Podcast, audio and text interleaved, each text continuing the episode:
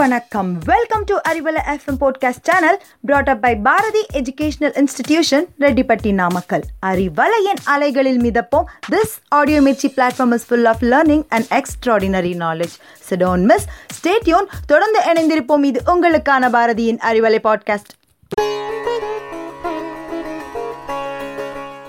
இறைவனின் ஆசியோடு மலரும் இந்த காலை மகிழ்ச்சியாகவும் சந்தோஷமாகவும் அமையட்டும். அறிவியல் மனிதனுக்கு கிடைத்த ஒரு அழகான பரிசு. சூரிய ஒளி ஏழு நிறங்களை கொண்டது. அந்த நிறங்கள் விப்ஜிஆர் அப்படிங்கிறது எல்லாத்துக்குமே தெரிஞ்சது தான் ஆனால் அதையும் தாண்டி ஒரு கலர் இருக்குது அது நம்ம கண்ணால் பார்க்க முடியாது ஆனால் ஃபீல் பண்ண முடியும். அது என்னவா இருக்கும்?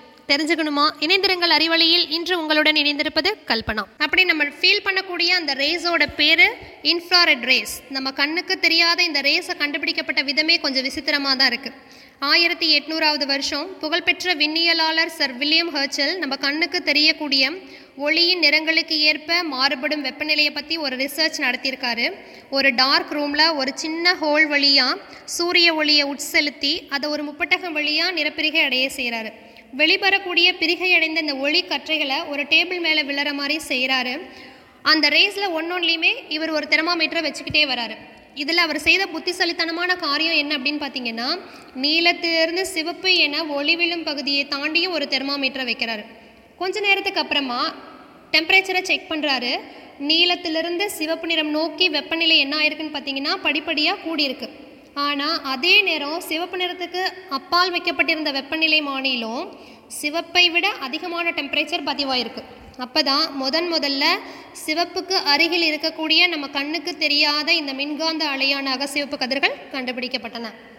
இன்னும் உதாரணமாக சொல்லணும்னா நம்ம ஒரு கடைக்குள்ளே என்டர் ஆகிறதுக்கு முன்னாடியே அங்கே இருக்கக்கூடிய செக்யூரிட்டி ஒரு சின்ன கன் மாதிரி எடுத்து நம்ம ஃபோஹெட் முன்னாடி நீட்டுவாங்க. அந்த இன்ஸ்ட்ருமெண்ட் நம்மளோட பாடி டெம்பரேச்சரை காமிச்சிரும். அது எப்படி நம்மளை தொடாமலேயே நம்மளோட பாடி டெம்பரேச்சரை காமிக்குது? ஆனால் முன்னாடியெல்லாம் நாக்குக்கு அடியிலையோ கைக்கு கீழேயோ தெர்மோமீட்டரை வச்சு தான் நம்ம பாடி டெம்பரேச்சரை செக் பண்ணுவாங்க. ஆனால் இப்போது நம்மளை தொடாமலேயே நம்ம பாடியிலேருந்து வெளிவரக்கூடிய இந்த இன்ஃப்ராரெட் ரேஸை வச்சு தான் அந்த கன் நம்மளோட பாடி டெம்பரேச்சரை காமிக்குது.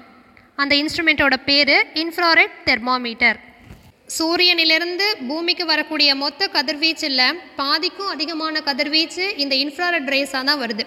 இப்போ கொஞ்ச நேரம் நம்ம சன்லைட்டில் நிற்கிறோம் அப்படின்னா நம்ம பாடி ஆட்டோமேட்டிக்காக ஹீட் ஆயிரும். இதுக்கு காரணம் சூரிய ஒளியிலிருந்து வரக்கூடிய இந்த இன்ஃப்ராரெட் ரேஸ் தான். இந்த இன்ஃப்ராரெட் ரேஸோட யூசேஜ் என்ன அப்படின்னு பார்த்தீங்கன்னா காற்று மூடுபனி இதை எல்லாம் கடந்து படையெடுக்கவும் இரத்த குழாய்களை விரிவடைய செய்து இரத்த ஓட்டத்தை இன்க்ரீஸ் பண்ணுறதுக்காகவும் மசில்லையும் போன்லேயும் ஏற்படக்கூடிய வலியை குறைக்கவும் வால் அடிக்கக்கூடிய பெயிண்ட் சீக்கிரமாக உலரத்துக்காகவும் சேட்டிலைட்லேருந்து வானிலையை படம் பிடிக்கவும் நோய்வாய்ப்பட்ட பயிர்களை கண்டறியவும் இந்த கதிர்கள் தான் பயன்படுத்தப்படுகின்றன.